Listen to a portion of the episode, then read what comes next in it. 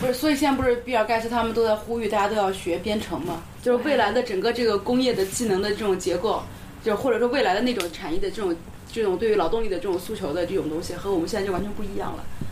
就包括包括呃前两天有这么有这么一种说法，就是说，嗯，电刚刚被大规模应用的时候，被运用在这个这个这个替代这种传统的这种蒸汽机开始运用的时候，也是长达将近三十年的一个持续的一个下岗，就是说工人被 lay off 了，因为有电的存在了。但是呢，就是当你的整个社会的生产结构发生了改变之后，当你的这种生活生产方式发生了改变之后，又会有新的这种产业起来。那又会，他当时就是这个是确实是数据统计的，就是然后又是迎来了长时间的一个一个劳动力的一个再再一度的一个增长，而不像之前那种大量的这种机器，就是因为有电的存在对于劳动力的替代。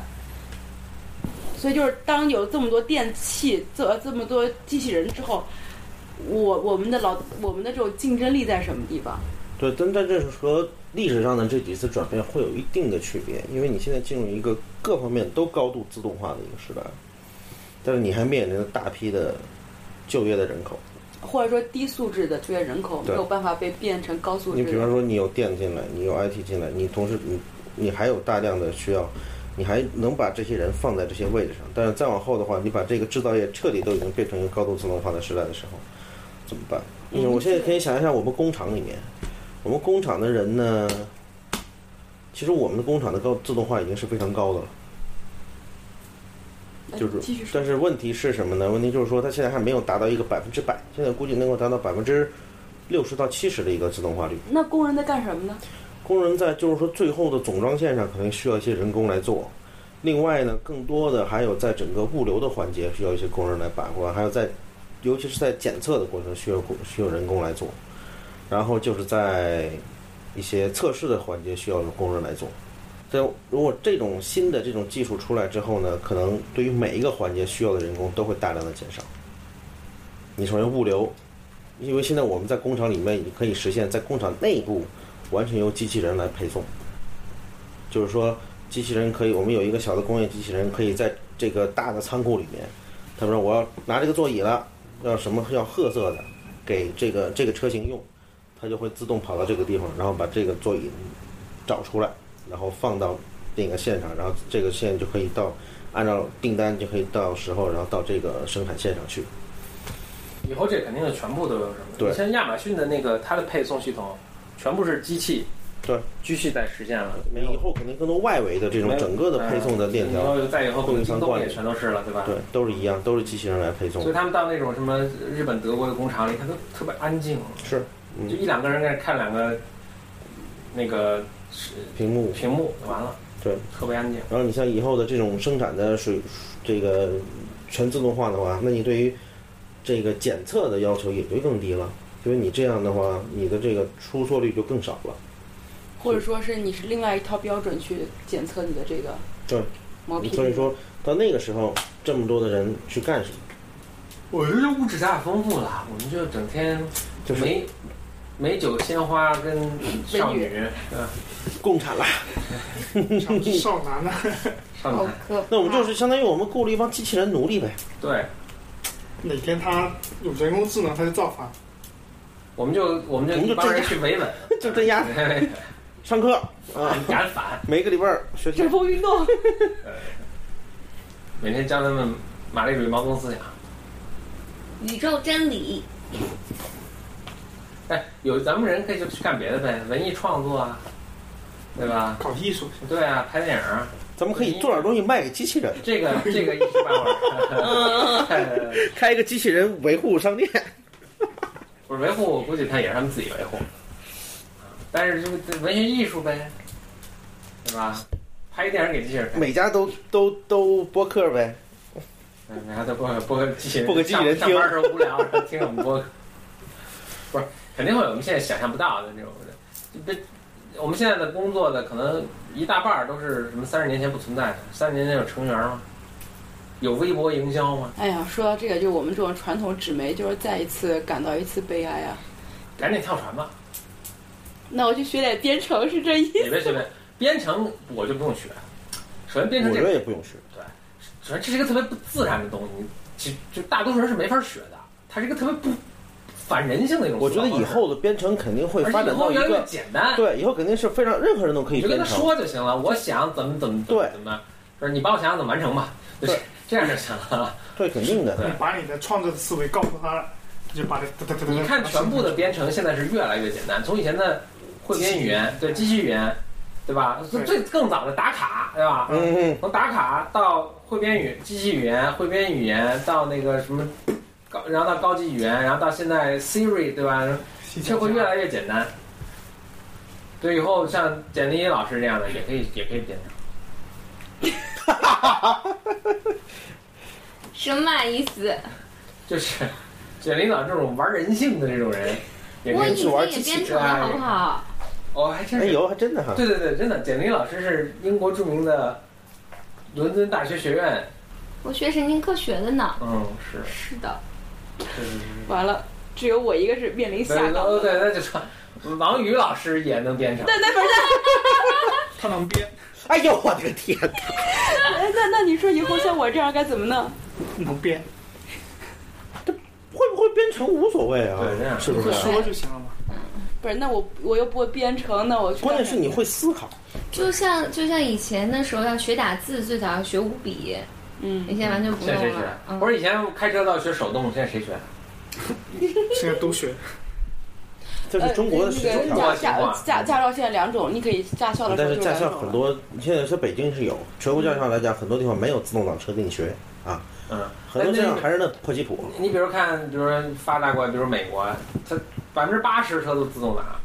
手动挡那二手车都不好卖。对你现在，你像我们现在其实已经很大转变了。以前的对司机是个什么样的概念啊？是吧？嗯，那技术兵种，人家司机是特别牛逼的一份工作啊。现在你还存在学车的概念吗？以后中国以后也会像美国一样，学个车特别容易。以后就中国往车里一坐，人往车里一坐，说开，然后他就开哎，了。对了，另外说到这个自动车驾驶说啊，：“哎，我去北边儿，你去你去哪儿另外说到这个自动驾驶啊，我觉得现在就是说一个很大的一个，就是说人们要克服的、要改变的，就是说你自己对于这个驾驶的一种，或者说这种行为的一个认识，？”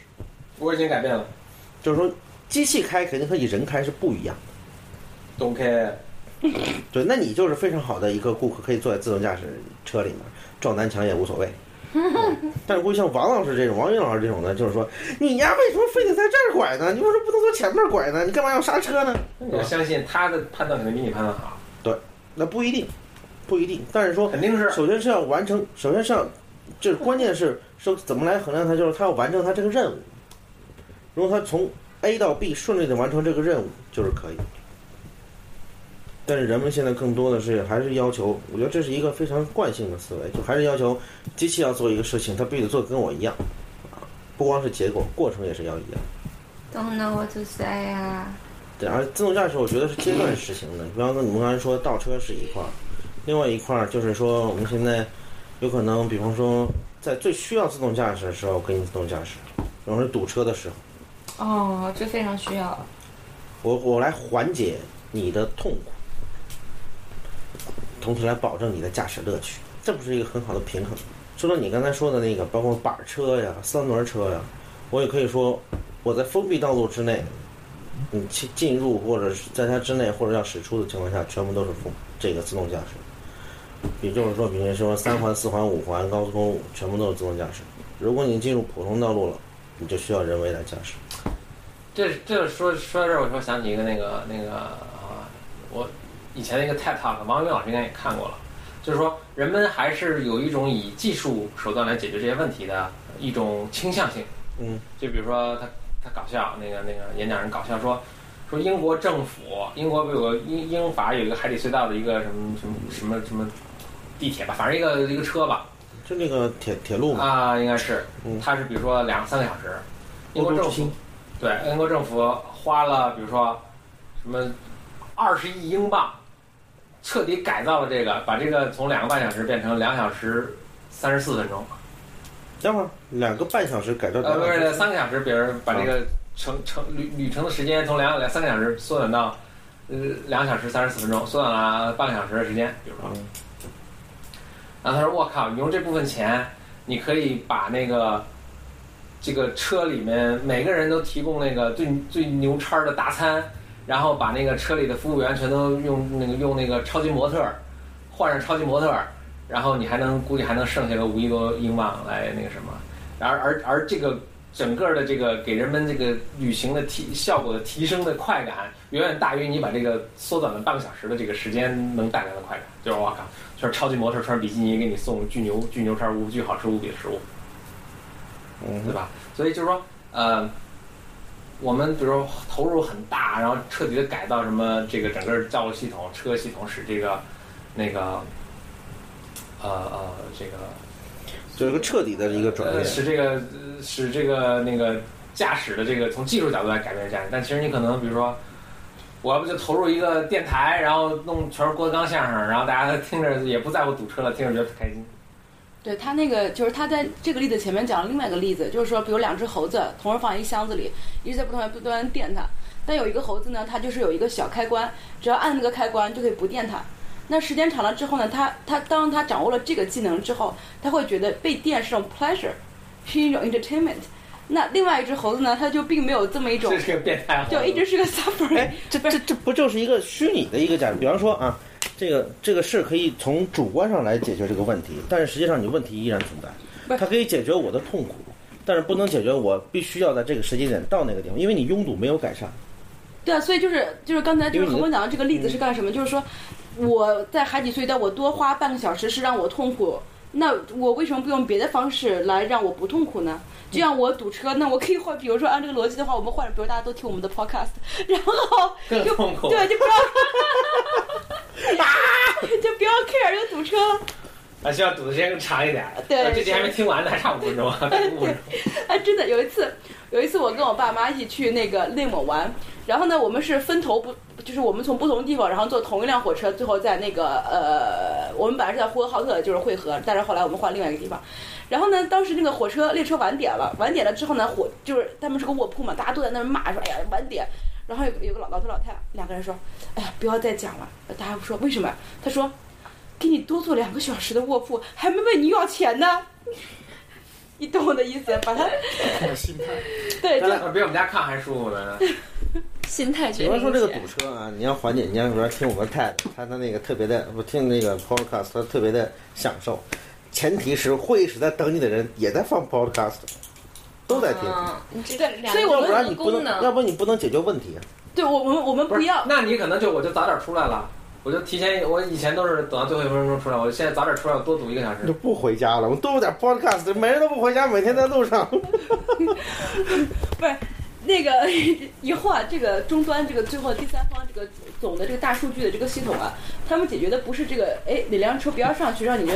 道路能通行，而是啊这个人堵车，那其他几个人你们赶紧给我听 podcast，这样也挺好的啊。所以 其实我觉得这个更更有意思的是，这个背后一个问题，就是说这些技术的开发，这些新的产品，这所有新的东西，到底怎么样才能让我们觉得更有，我们真的觉得特别有意思，特别享受到这种生活乐趣，到底是从哪来的？是这个技术给我们带来的吗？那如果这样的来说的话，我们现在你觉得我们比刀工、刀耕火种的时候更快乐吗？或者我们现在比那种男耕女织的时候更快乐吗？我没有办法去判断。 你没活过，对啊 don't know 啊，可能不行，快快乐没法衡量了，那只能衡量一下硬指标，比如说我们是不是人均寿命增长啊，对啊婴儿死亡率下降啊。更长时间的 suffering。你们觉得技术是在让我们的生活变得越来越好吗？取决于人自己，因为人这种就是对于技术这种追求，不停的去改善，不可能变化的。但是呢，同样一个问题就是说，一个区别就是说，当然这个例子不代表任何任何东西啊，就是一个现象。为什么在我们现在大家在饭馆里面坐着一个人，不管是夫妻俩还是朋友在一起，每人都是拿着手机？为什么这样的现象在德国，比方说，